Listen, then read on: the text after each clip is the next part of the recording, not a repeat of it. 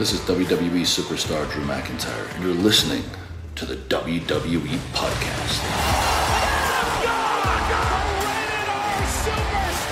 The champ is The one that everybody wants, me. Becky Lynch is going to WrestleMania. Claymore, Claymore. Austin 316 says I just whipped your ass. Is my idol. You're gonna acknowledge me. All right, everybody, guys and girls, welcome back to another edition of the SmackDown Review right here on the WWE Podcast. As always, I'm one of the hosts here of the show, Michael Ritter. You can find me on Twitter at Michael5Ritter and on Instagram at Michael Ritter5. Also, the host of the Football Function Podcast, available on all of your podcasting platforms, including the one that you're listening to this show on. Joining me on today's episode, as always, my co-host here, John Carrasco. John, how are you doing, bud? I am doing pretty good, man. Appreciate you having me and everything like that. Of course, it's a smooth transition, but I'm here to knock out this show with you and everything like that. So, yeah, let's rock it out. Yeah, I mean, last week coming off of you know the the heels of WrestleMania, it was a pretty impactful SmackDown. Like there were so many debuts, I guess you mm-hmm. can say, or just call ups, whatever. Newcomers coming to SmackDown. It made it interesting. I mean, this episode completely different. Number one, the elephant in the room, no Roman Reigns. Like that Right. automatically is going to make a show go from like a uh, a very interesting, you know, five star show to like a whoa, this is. I mean, it's keeping me interested. You know, I'm actually watching it, but it's not necessarily anything to write home about. You know, that's kind of what I felt this episode was. Uh, relied heavily on the tag team storyline, the unification, kind of you know continuing that, having RK Bro show up on the show. So there were some good things that you can take away from this, but I feel like even like the debuts that we got last week, those people instead of getting more of an introduction, we pretty much took like a little bit of a step back. You know, like with Gunther, Yeah. they basically just showed him from re- like a remote location, whatever, a pre-recorded video package, whatever. Kind of same thing. Raquel, uh, Raquel Rodriguez in the locker room with Natalya and Shayna Baszler. She, um, you know, just was basically getting disrespected. You can tell that th- that's likely going to be the two women that she uh, feuds with first. Clearly in the babyface role, but I mean, I just feel like we we could have gotten a little bit more from them. I mean, who knows, kind of what they had in store uh, before Roman Reigns. I mean, I don't know if it had to do with Easter coming up this weekend. If they just basically decided to give us like a you know a middling show, a mediocre show, I guess you can say, just not terrible. I'm not like you know complaining about it or anything, but I mean it is what it is. You know, just coming off of last week's show. I don't feel like this show really lived up to those standards, or I guess the uh, the bar that it was kind of set last week. You thought maybe you know coming into this quote unquote new year after it's WrestleMania. I mean, it's a new season pretty much in WWE, and they like to experiment with new stuff. So I thought that maybe they were going to give some of those call ups a little bit more of a push, and that wasn't the case. But I don't want to get impatient. Now, this is just one week after they came up, so I mean, I know the roof isn't falling in or anything like that. It's not the end of the world. Could get more stuff. I mean, like I just said, Roman Reigns wasn't on the show for crying out loud. So I mean, clearly this was a show that I feel like they really. Um, I guess cruise control, autopilot is a good word uh, to describe. But do you agree with me on that? Am I kind of a little bit out of left field on that one? Well, I mean, in a way, I mean, because, I mean, if we can kind of still talk about like the Butch thing, I mean, he's been getting like this weird little push from the very beginning of his, you know, entrance and stuff.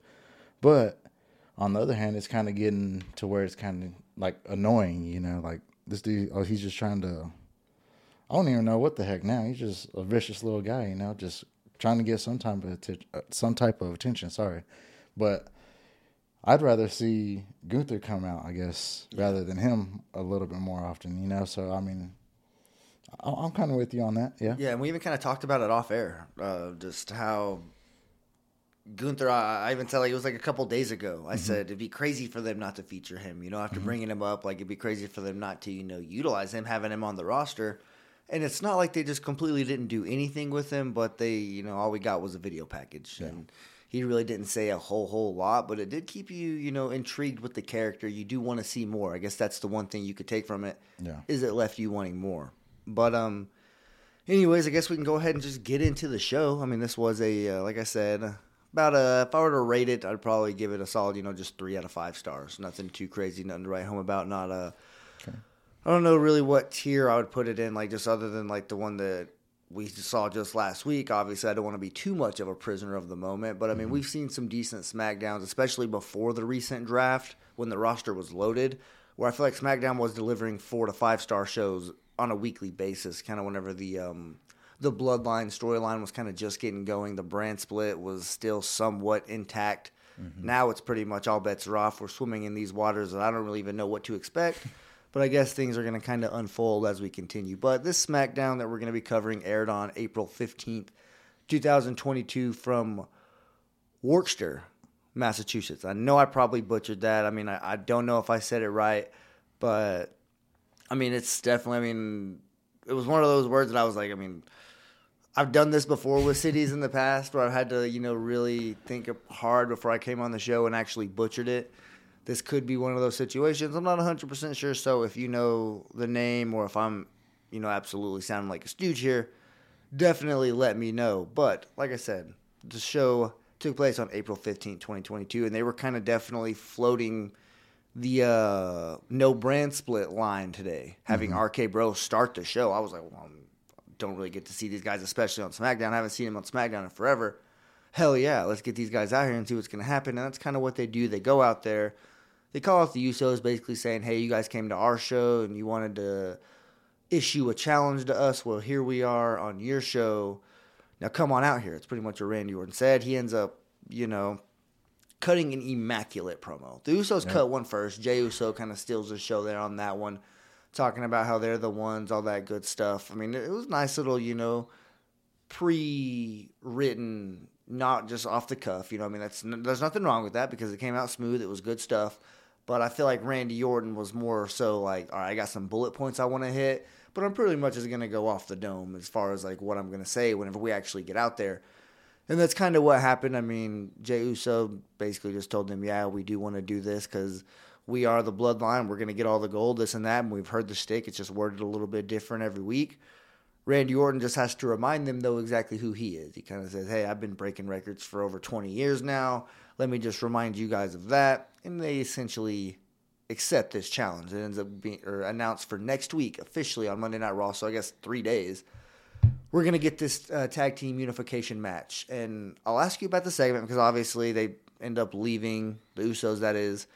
Orton and Riddle get up on the top turnbuckles, and then we get a little bit of a cheap shot from the Usos on Matt Riddle, which does set up our main event of this show. But number one, what'd you think about this segment? Number two, who do you think is going to win the unification?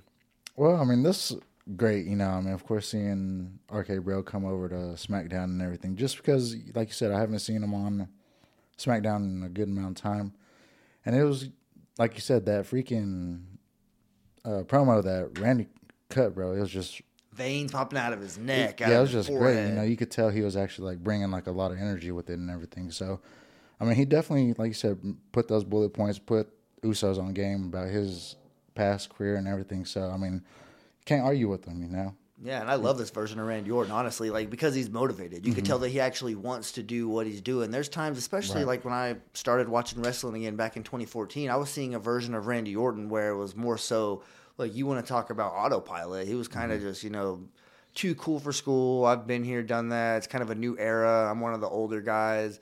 Really wasn't sure exactly how it was going to go. He was dealing with a little bit of injuries. Like he kind of, you know, had to take some time off at some point. Gotcha. But now that he's been back consistently for like the past like what four or five years, I'm not really sure exactly how long it is, but full time for the past four or five years, he's been pretty consistent, having some pretty good spots, pretty good programs. Like with uh, Edge, definitely comes to mind. The program that he had with the Fiend, another one comes to mind. Um, and obviously this tag team with RK Bro. I feel like this is kind of the thing that is completely blowing the expectations out of the water. This was supposed to be like a one off. Yeah, the fans like it. It's kind of funny. You know, you could easily catch on to it. But dude, I feel like Matt Riddle has something that is like sparked a fire in Randy Orton that's almost like made him go to the fountain of youth, where he's starting to, you know, backtrack a little bit and he's starting to be young Randy Orton again. You see those Yeah. promos, he he's referencing Yeah. his past accomplishments to remind you, hey, I'm that dude still. You know, I could do this.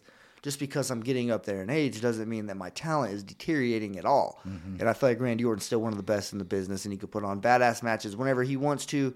And I mean, that's if you're into the actual bell to bell stuff. If you want to talk about a program, if Randy Orton's invested, he's going to give you the build up. He's going to make you actually feel something and make the program feel meaningful. So that's something that I really like about Randy Orton and this version of him.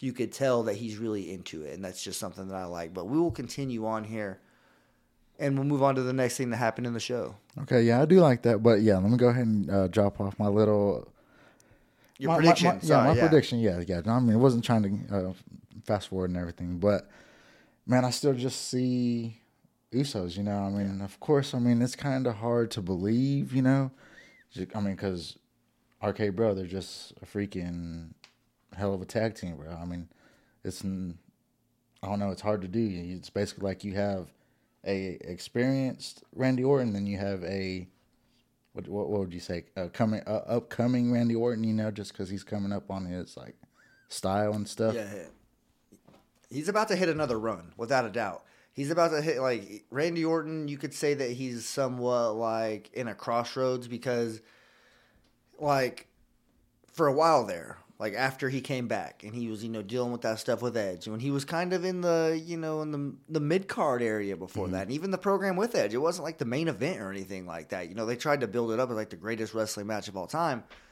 obviously didn't live up to those expectations. I think Edge might have actually gotten injured, if I'm not mistaken, in that match. But I mean, I don't know for sure.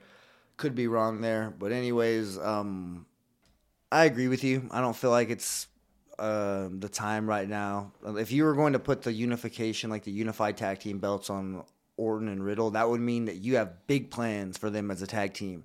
And I feel like that'd be kind of weird because people are already kind of they have one foot in the door of like seeing this team break up. Not that they like are tired of seeing them together, but they're just it's just that thing that you know's there. You know that that um that that thing up WWE sleeve that you know that they haven't pulled it out yet. That you know they're going to at some point. Now people are kind of you know speculating maybe it's going to be Riddle that turns on Orton instead of vice versa, but me.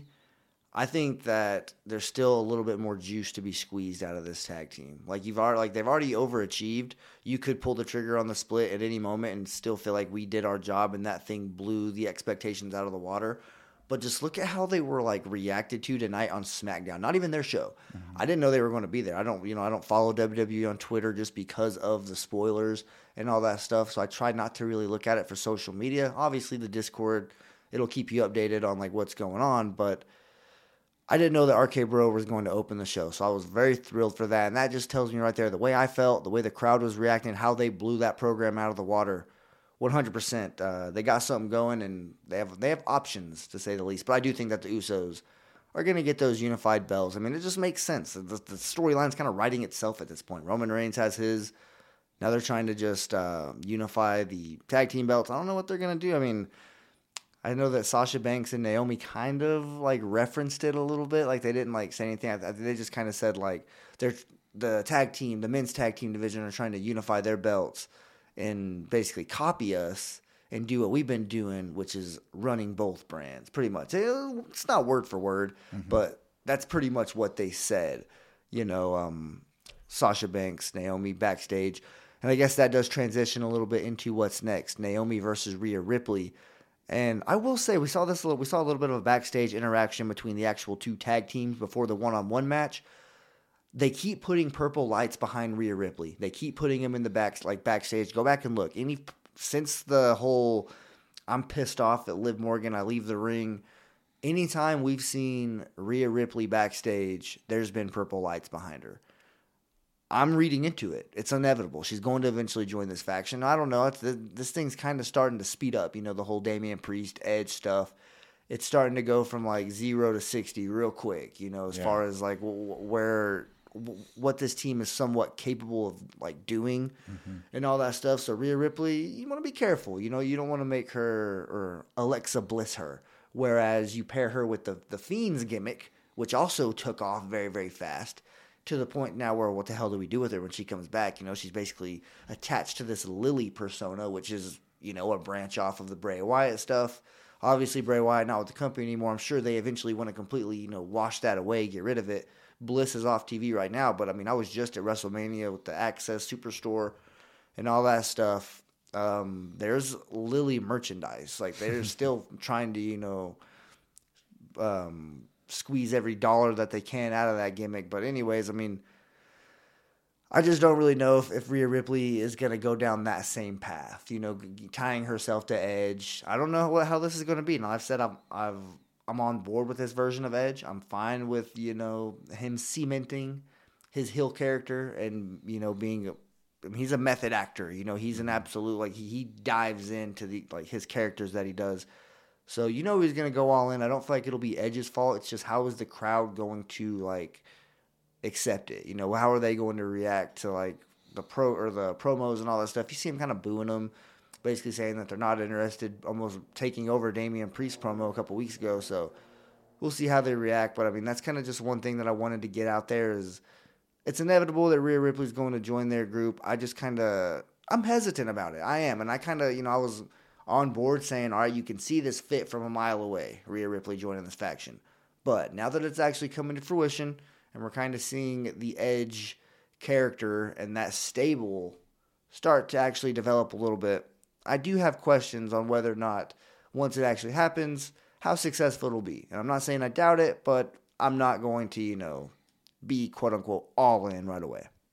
Well, I mean, you definitely can't say that she wouldn't fit the the whole scheme and everything like that. So, I mean, definitely, somewhat agree with you on that. But I don't know, man. I just kind of see like this uh, Rhea and this Liv tag team just going. You know, I mean, I I know they're kind of, I don't know, not on the same page with stuff and like live on the entrance and everything. You know, just trying to adapt to it.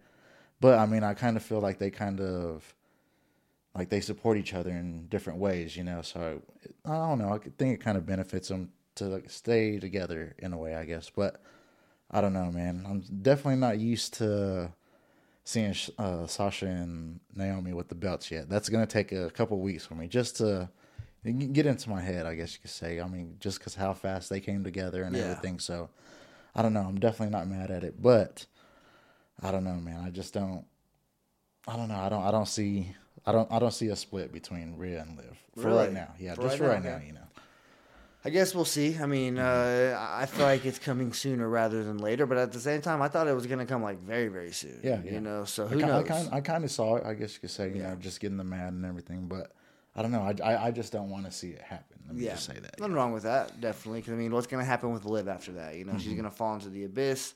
Who knows what's going to happen? She might end up, you know, joining the whole Dana Brooke twenty four seven title, you know, program, whatever the hell that's going on. I don't really pay a whole lot of attention to that. I know, Yeah, but I mean, if you're falling out of this program, especially you know getting buried in this situation where your partner is going to be turning on you, I don't really know if I'd be too optimistic for Liv going forward. But as far as the match goes, Naomi versus uh, Rhea Ripley, I feel like on paper this is like a you know a pay per view match. This is a Yeah, badass matchup. sure. You know, like these It these are two hosses.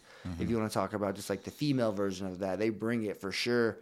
And it was a pretty good match, you know, entertaining to say the least. Naomi does hit a full Nelson.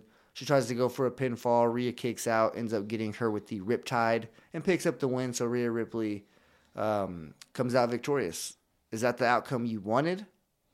Well, I mean, definitely not mad at it. I mean, Yeah. I, I, didn't have a winner or you know anything chosen in my head at the beginning of this, so I was just kind of just rolling with it. So I mean, for uh, Rhea to win, I mean, it's good. You know, it kind of Yeah. gives them the momentum momentum that they need to keep on going. You know, Yeah. so I mean, definitely wasn't mad at that. Yeah, I mean, it makes them feel like a, a worthy opponent. You know, Yeah. it makes them feel like, all right, these people are credible. They just beat one of our, you know, tag team champions. Number one, number two. I don't feel like, despite being the champions, I don't feel like this loss can hurt Naomi. Like she's she's pretty much bulletproof at this point. Like she is what she is. You know, what you see is what you get.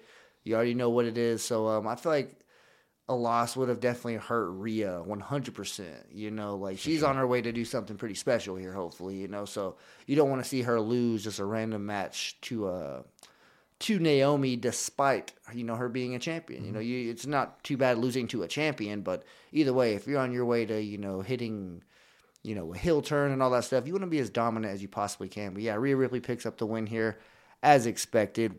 Up next, we get a backstage interview with Happy Corbin, and he pretty Mm. much just continues to bury Madcap. Uh, Oh, I, I will say though, dude, you've been on the Madcap train. Yeah. You've been you were on early, so you have a nice little comfortable seat on this bandwagon. But they better make some room because I feel like after not only his promo that he cuts tonight or tonight, but him picking up that win and all that stuff, which we'll get to that. But I feel like that bandwagon is going to get a little bit crowded. But I mean, Corbin pretty much just you know his usual stuff, always blaming somebody, all that good stuff. I mean, talking about Madcap and uh, how he's just an easy guy to laugh at. Like that's the whole reason why he kept him around, and you know just all that good stuff. But Madcap Matt or Madcap Moss does get a little bit of uh, he gets a chance to respond, I guess, to uh, to the criticism or the the poor words that Corbin said to him. But the interviewer was weird here. It was Drew Gulak. This was kind of strange. He uh, he's I'm not sure if you're familiar with Drew Gulak. You know, he's a wrestler. He's been on the main roster but he is apparently making a switch to being a correspondent. Not 100% sure if that's like actually what's happening here, if it's like full time or if this is just part of like a program, a storyline that's starting. Not really sure. He could be doing the Sonya Deville route, eventually going to become like a official role. Who knows? Definitely avenues that you can go down there. But he was the one who gave Madcap that interview. And uh, Madcap basically just blames Baron Corbin. Like, hey, I was hanging out with Baron Corbin, and when you're hanging out with a guy like that, you want to write jokes for him. That's why all my jokes sucked. So uh, yeah, it's pretty much just blame Baron Corbin, and then he has a match with Humberto Carrillo. Um, a lot of you know telling people to kiss my ass in this match. I noticed that you know just going back and forth. I will say it was funny that little uh, where he says that he was gonna put his ass in the kiss cam, and then you turn around and he has that little face. That that was pretty funny. I'm not gonna lie. You know, even Caleb downstairs got a got a nice little chuckle out of that one. But yeah, Madcap Moss hits uh, the punchline and then gets the win on Humberto. But did you see the part where like Garza was like scolding him after the match, where he's kind of like, "You just lost Oh, to him. yeah. That's a joke." They don't show that. Like they don't show the camera on that specifically. Like unless like they have plans, you know. And I hope not. I hope I'm just like, oh, they're just they're doing this to try to you know make the tag team look a little bit stronger. Whereas saying like, hey, this was a joke loss. It shouldn't have happened. All that stuff, and that they're actually you know mad at each other for it. I hope this isn't leading to them splitting up. They're a good tag team. Um, I have actually, you know, pretty good expectations and high hopes for this tag team. So I really hope that they're not breaking up. But I mean, what'd you think about the Madcap Moss and just everything in general with you know this segment? Well, I mean, basically, like you said, man, I've been on the train from like very early, you know, so I'm definitely happy to see him like strive, you know. So th- this is good for him and everything. So basically, you know, I'm all for it, you know. Anything that they got kind of coming for him, you know, I hope he kind of like takes advantage of it, you know, kind of just like keeps moving in a strong way, you know. So yeah, like I said, I mean, I'm here for it, but I don't know, man. I mean, Angel, you know, kind of giving them that little pep talk in the corner, like you were saying. I, I don't, I wouldn't say a pep talk, more of like a lecture, I guess you could say. But I don't know, man. I mean, I kind of want to see like Madcap more or go more of like in the singles direction. I know, kind of dealing with like a you know tag team, you know, cousins and stuff like that, but.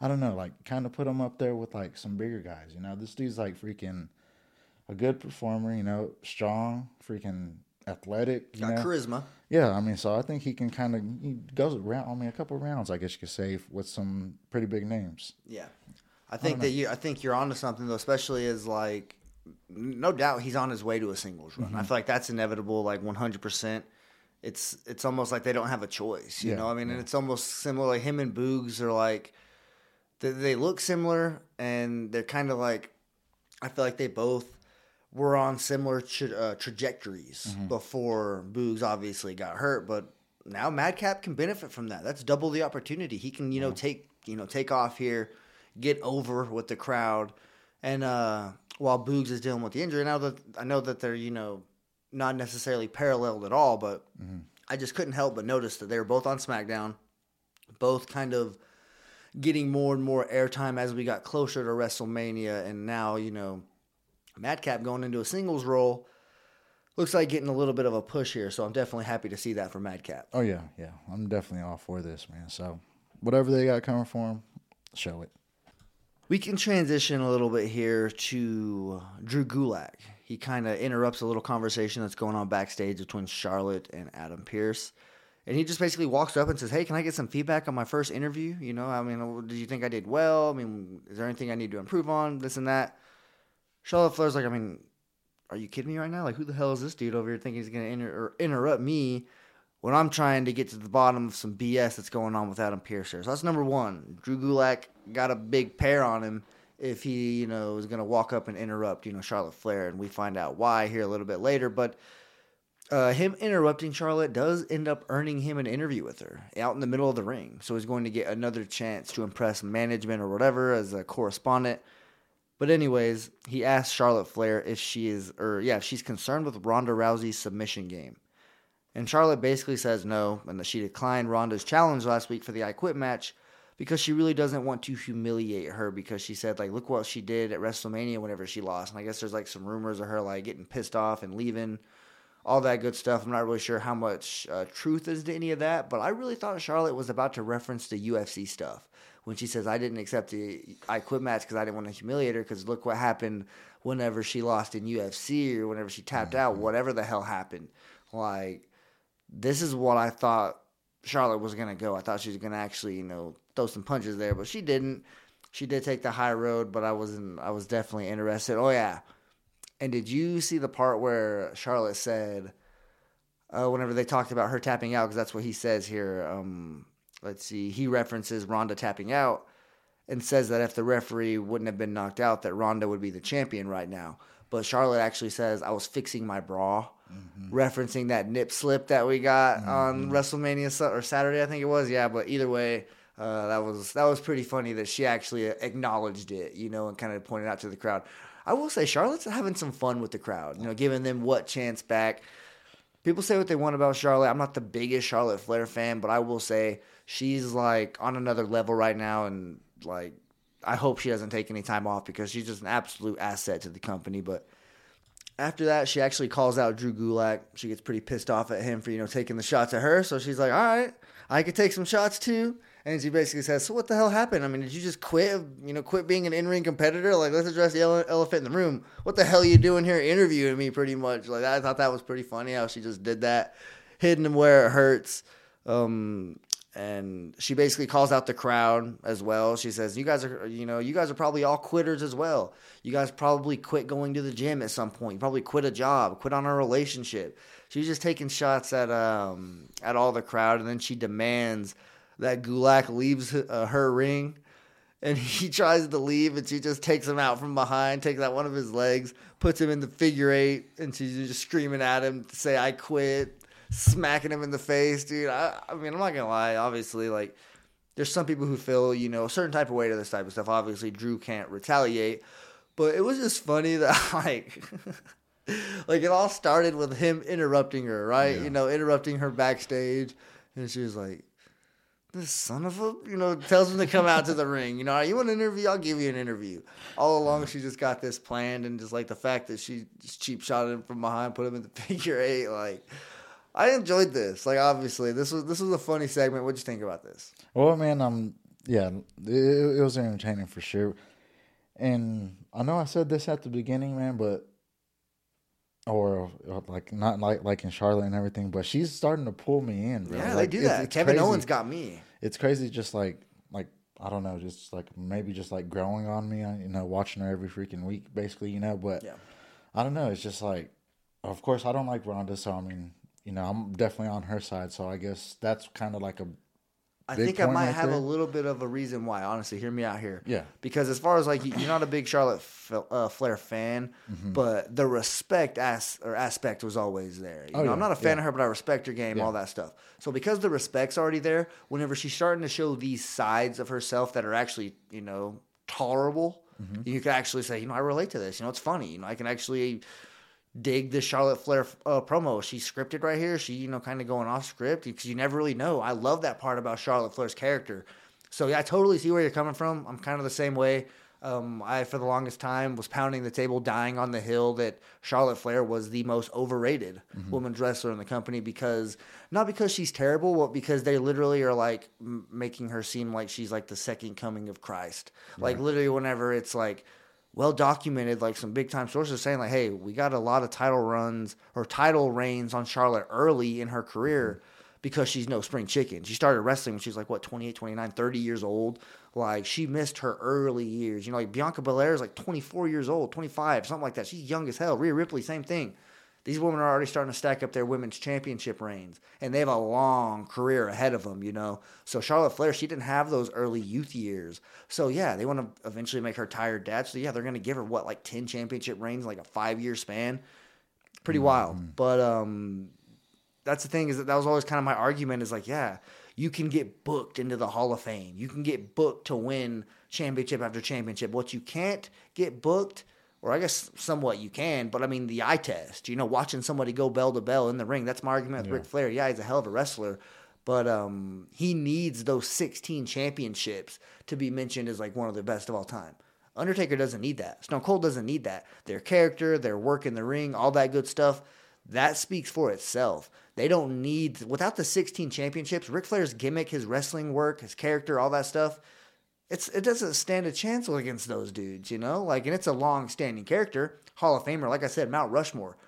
But whenever you're talking about like um you know the the Stone Cold Steve Austins, the Undertakers of the world, just two two dudes who quickly come to mind whenever I think about this echelon. And Ric Flair is definitely in the conversation, but it's just kind of one of those examples where like they wanted to make her as decorated, Charlotte Flair, as her dad, and their characters kind of similar. She has the robe, her uh, her moves, the figure eight. Her intro music is somewhat of like a knockoff version, like a little catchy version of it, you know. So, I mean, I I'm here for it. It's good, but I'm just saying, like, I acknowledge that aspect. Like, I'm not just Yeah. gonna blindly be like, well, she has 13 women's championships, so she must be the best. Like, no, I saw Lita in her heyday. I've seen some pretty talented wrestlers. Molly Holly doesn't get near the credit she deserved. Victoria, Sasha Banks is one of the best women's wrestlers right now. Like just like in terms of actual like wrestling. If you're gonna just talk about all right, who's the best wrestler? Charlotte's not even the best in the company. Like she's really not. She can put on a hell of a match. But I mean, see, this gets me on a little bit of a Charlotte rant. We're kind of talking good about her, but here we go. I'm starting to reveal how I really feel. But like I said, uh, like that's how you know I'm telling the truth. You know, I had problems with her back in the day, but anyways, uh, I, I am looking past it though. She's growing on me as well. But uh, we'll kind of see how things uh, how things develop going forward in this whole program. We'll see if she ends up dropping that belt at WrestleMania Backlash because that match is official. We're getting it. The I Quit match. So that's one you can definitely look forward to, though. But moving on, we get a rematch from last week. The uh, Slobber Knocker, the freaking five star classic, no false finish, no sloppy ending. I'm just kidding, obviously. It's the Sami Zayn Drew McIntyre. It ended last week in a count out. And we basically get basically get the exact same thing, except this time we get a you know huge passionate promo from Sami Zayn, basically talking about how he's going to you know gain the crowd's respect after beating Drew McIntyre straight up with no help, nothing like that. And then he does basically the exact same thing. It's it's hilarious stuff. I mean, Sami Zayn, he keeps finding these ways to like be relevant, you know, like with the Johnny Knoxville stuff, like that should have been like bathroom break type stuff, you know, not necessarily entertaining, but it wasn't because I feel like Sami Zayn delivered and he carried that program and he made it something that people were actually interested in seeing it on a weekly basis. And here we are with Drew McIntyre. Clearly, you put Drew McIntyre and Sami Zayn in the ring together, it's like people know how Drew McIntyre is going to beat the hell out of this dude, you know. And Sami's a hell of a wrestler, but Drew McIntyre is literally in the World Heavyweight Championship class. Like he's a top guy, one of the top baby faces in the company. So they can't just go bell to bell. All right, let's do this right now. They have to do this type of stuff. That's what people like. I want to make sure that they realize in this in this situation is like the avenues that they can go with this are very they're they're very like they're slim to none pretty much because if they do if they give us a straight up match we're gonna see the Claymore countdown, whatever you want to call it, and uh, it's gonna be a pretty quick victory for Drew McIntyre. Nobody wants to see that. I mean, if you do see it, it's gonna be a one time thing. You know, it's gonna be over. They can't do it next week. Sami Zayn keeps leaving though. That's the thing. Drew McIntyre hasn't gotten his hands really on Sami Zayn yet. You know, he hasn't actually gotten a chance to like Claymore him, pin him one, two, three, and get that actual victory. You know, I was gonna say that headbutt looked mighty. Well, I mean, yeah, he's got some I shots. mean, in. I'm, I'm not taking nothing away from Claymore, but that headbutt Yeah. looked like it freaking. the Glasgow kiss. Yeah, that bad boy. Drew McIntyre will get you. Say it again. Glasgow kiss. Glasgow kiss. Gotcha. Glasgow, Scotland. Yeah, it's just Okay. a little bit of a shout out. You know, he's Gotcha. Gotcha. Drew McIntyre is well calculated. You know, whenever he makes his decisions like that, Mm-hmm. he likes to feel like he's a little bit cerebral whenever he makes those. So I'm a big Drew McIntyre guy, obviously. So, uh, Gotcha. Gotcha. anyways, let's uh, continue on here. Like I said, we're gonna get more of this. Likely going to end at. Uh, oh, never mind. It's gonna end next week because Adam Pearce comes out and he announces that uh, we're gonna get a rematch next week where he cannot run away because it's gonna be a lumberjack match. I was expecting this to be a steel cage. That's what I was expecting him to say. So whenever he said lumberjack match, I was actually excited. Ooh, I haven't seen a good lumberjack match in a pretty long time, you know. So shout out to. Uh, I guess upper management, whoever actually made this decision in storyline mode or whatever, because I'm looking forward to a lumberjack match. Sami Zayn's not going to be able to run, and we will definitely get an entertaining segment next week for sure. So this will be your first lumberjack match to actually, you know, get a chance to watch, or Yeah, actually, like, yeah, actually, like, be able to like fully pay attention to it and everything. Yeah, so I'm totally interested in that. At the beginning, though, I was just like, I don't know, I was already over all this stuff, you know, kind of thinking like Drew doesn't kind of deserve this type of like punishment in a way, Yeah. you know, because man, like you said, he deserves to be up there with like heavyweight championship, you know, instead of just running around with like Sami Zayn, you know. Yeah. I was kind of thinking, you know, just hypothetical, put freaking Happy Corbin and Sami Zayn together. Let them freaking, you know, a rat and a clown together. Interesting, you know? Yeah. I don't know. But I don't know. I kind of just think Drew needs to like move in a different direction rather than this. But the lumberjack thing that did kind of like just turn me around quickly, you know what I mean? I Like mean, I said, can tell you haven't right seen now, yeah. one, you know, so I'm kind of interested just like how it's going to go. Yeah, like the fact that you said that. Number one, that'd be entertaining as hell. The Yeah. Sami Zayn, Happy Corbin, like the the pairing there, just them two butting heads, eventually turning on each other. That would just be like weekly, like A plus content. But as far as um, let's see, Drew McIntyre, you hmm. said he deserves better than this, essentially. Yeah, yeah. I mean, I'm not saying like they're just like One thing, wasting though- them, but Yeah, I will say a little fun fact: Drew McIntyre's had two championship reigns. He's a two-time WWE champion. He has been WWE champion in front of a live crowd zero days. Never stepped foot in front of a live crowd as WWE champion. So that sucks. Like Yeah. that's a problem. It sucks. There's only going to be one champion, or yeah, one champion after this whole unification stuff. So he has less opportunity to get one. But man, like it's not that freaking hard. Let the dude go in front of some freaking fans, man. Like I can't believe that this is still a thing. Um, he was absolutely robbed. But hey, without Drew McIntyre, the pandemic era yeah, would have been much much worse than it was. And it wasn't very very cool to say the least. So the fact that drew mcintyre was you know keeping the ship uh, afloat and steering it and you know navigating us through those waters. Shout out to drew. Not only intro here on the show uh, said all the host name got his action figure up there uh, seen him perform at wrestlemania. He's safe to say he's in my uh, he's in my hall of fame of favorite wrestlers gotcha, gotcha. Well, I mean, that's kind of, I don't know, kind of interesting right there. You know, just never really thought about that, but I don't know, man. On this next one, I was kind of, I was kind of out of it, so I'm kind of gonna have to have you like kind of fill me in with it, just because I kind of kind of told you off air and everything that I was like having some problems, you know, with the kids and stuff like that. But I mean, yeah, you're gonna have to fill me in on this one. Well, it started out with uh, Ricochet being very, very confident before the match. He had like a little bit of like a backstage interview type thing, and he said, "I'm not to lose this uh, Intercontinental Championship. Watch, just watch." And um, he went to the ring. Him and Jinder Mahal. I, without a doubt, I mean, number one, that catches your attention. Whenever somebody's that confident and they're so certain that they're to win, you have to say, "Okay, they, this could be swerving us." Expect the unexpected. Ricochet could lose his title here. Didn't want it to happen, but because the show at this point in the night was overall like underwhelming, I thought that maybe this could be what they, you know, tried to use as a crutch to make it like a you know a noteworthy show is hey we have a, we have a new intercontinental champion. They've done that so many times like it's like lazy booking, but that's not what they did here. Uh, Ricochet does retain. He you know obviously one of the best in the business, high flying all over the place in this match in particular. I love the ending though, shooting star press. This is the move that I was showing you. Brock Lesnar injured himself WrestleMania 19, I believe it was. He uh, hits Jinder Mahal with that move picks up the win. So uh, Ricochet remains the Intercontinental Champion. Oh, it's kind of crazy. I did see the end of that. So yeah, Yeah. seeing that freaking, it, it was just so smooth. You know, I don't know. I just kind of think like he, he's he's good for the title. You know, Yeah. definitely doing his thing and everything. So that's good. Yeah, he's making that title feel more important than it has over the past, you know, several several months because of Shinsuke Nakamura's run.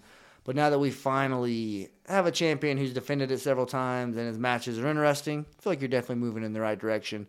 But uh, one area, or I guess one program that isn't necessarily moving in any any direction at all, it's kind of just walking in place. Butch and Kofi Kingston are shown like being pulled away from each other backstage. Now, every single match that we've had, whether it's Ridge Holland versus Xavier Woods, Ridge Holland versus Kofi Kingston, some form or fashion of those two groups going at it. Every time the match ends, we're seeing Butch have to be like pulled off of Kofi or Xavier, whoever, just dropping those elbows, beating the hell out of him. And I guess they're finally, you know, they're tired of it. They're starting to retaliate a little bit and get some uh, redemption backstage. And they had to be pulled apart. Uh, there was there were some matches that I show that I saw that were shown advertised for next week. Um, don't remember off the top of my head which ones they were, but I would not be surprised if one of them was Butch versus Kofi Kingston or some type of, you know, step forward in this stuff. I mean, I could be wrong. I like I said, I didn't see it, but I mean, I feel like maybe they're going somewhere with this. Oh yeah, for sure. I mean, I definitely saw uh, Madcap versus Angel, Yeah. and then uh, of course you know the lumberjack match. That's what they were. So those are the two. sure. Okay, yeah, for yeah, sure. the two. You know, Gotcha. Gotcha. I wasn't sure exactly, but moving on here, we get chapter two of the story of Lacey Evans. You know, more like emotional stuff. She talks about like her father being like really like aggressive, you know, as far as like mental illness, all that stuff, going in there, flipping their table table over. They have food all over themselves, all that stuff, and how they moved to Texas and. Uh, this was crazy. I mean, obviously, all the tears that she was, you know, fighting to let out and all that stuff. What do you think about this? Because you don't really know Lacey Evans, like her old character. This is basically your first impression of her, like your introduction. So, how are you uh, handling all this stuff? Clearly, a baby face. They're trying to make her the ultimate baby face here. I'm actually surprised that they're doing this because, like, how like real these stories feel. You know, like it's not like PG. I guess you can say it's not like something that you'd want to show like a fourth grade kid. You know, but what are your thoughts on just like Lacey Evans? Slow introduction or I guess slow return. Well, I mean, I kind of feel like it's given like good depth to the character Yeah, and everything, you know. So it kind of gives, you know, that sentimental feel, like you said, the baby face and everything. But I mean, I don't know, man. I kind of feel as if like, like it's more of like, and I, I wouldn't say like asking for attention, you know. But then again, I mean, you have to be introduced. It's damn near way. begging for sympathy to start out of the gate. I mean, you yeah, know? yeah. I mean, I, I I would kind of put it in that uh, type of term and everything, but I mean, I wouldn't want to just like take away from it as if, you know, they're doing this just to make us feel sorry for Yeah. her, you know. So I mean, I'm kind of just like rolling with it, kind of seeing how they're gonna play it out. But I mean, she seems like she's gonna be able to, you know, spice it up a little bit. I mean, she seems like she's a strong woman, just going through like everything that she's been through, like through the stories, I guess.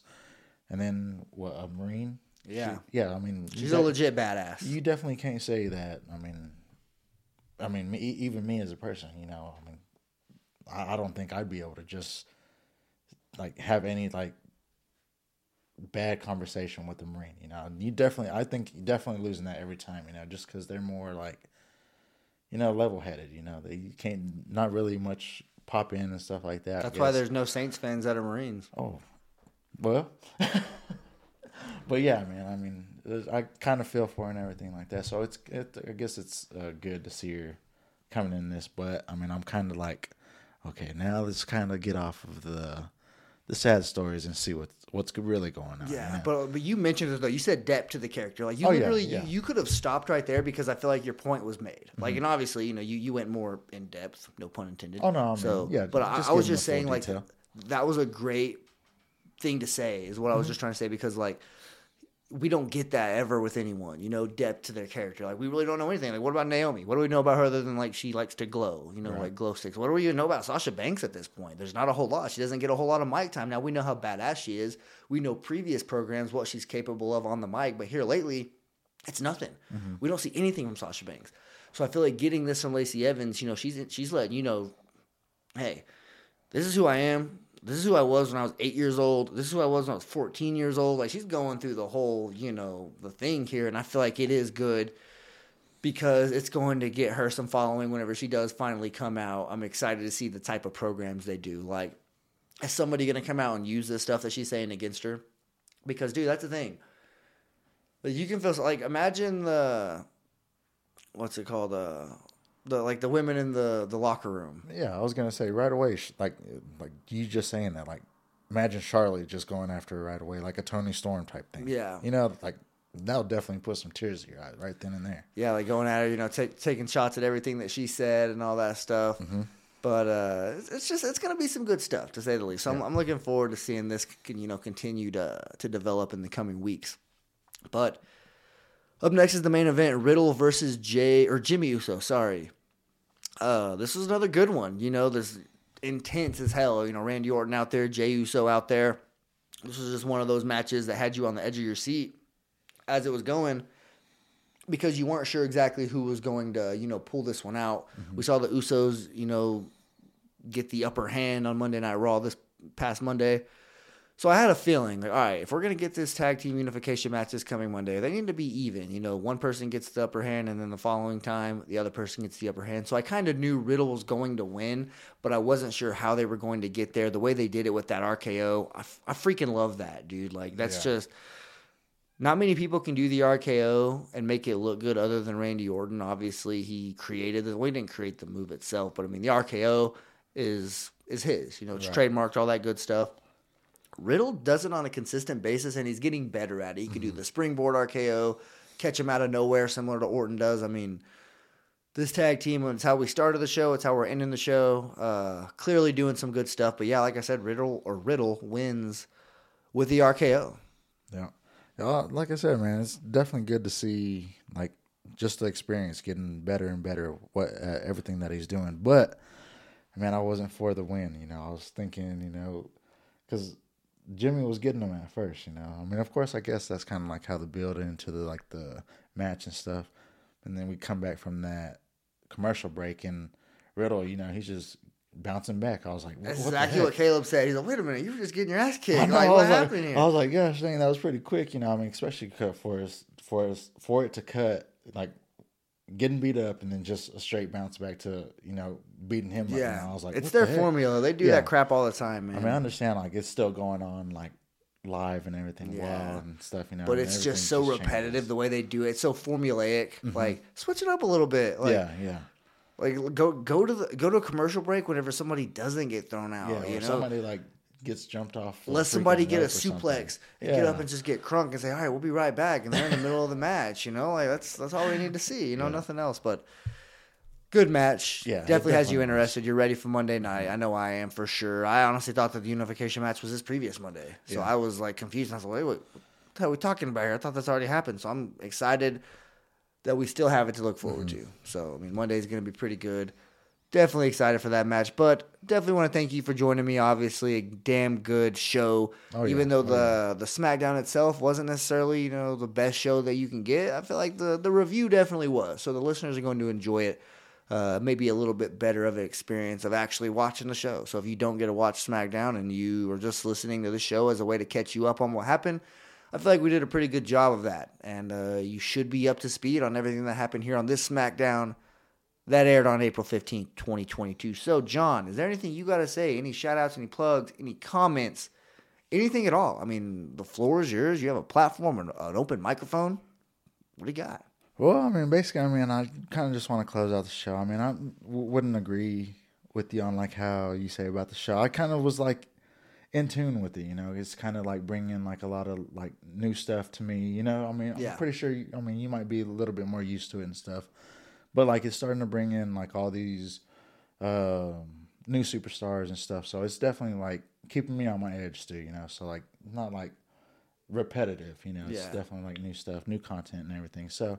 I can't really say that it, it was a bad one, you know. I mean, a lot of information taken with like a lot of new people, Yeah. you know. But I mean, it's fine. I'm okay with it. But I mean, I would say, yeah, good show and everything. But I do want to thank you, man. Appreciate you for you know allowing me to do you, do this with you every week and everything. So, yeah, just want to give you a shout out. Follow my guy Michael Five Ritter on Twitter.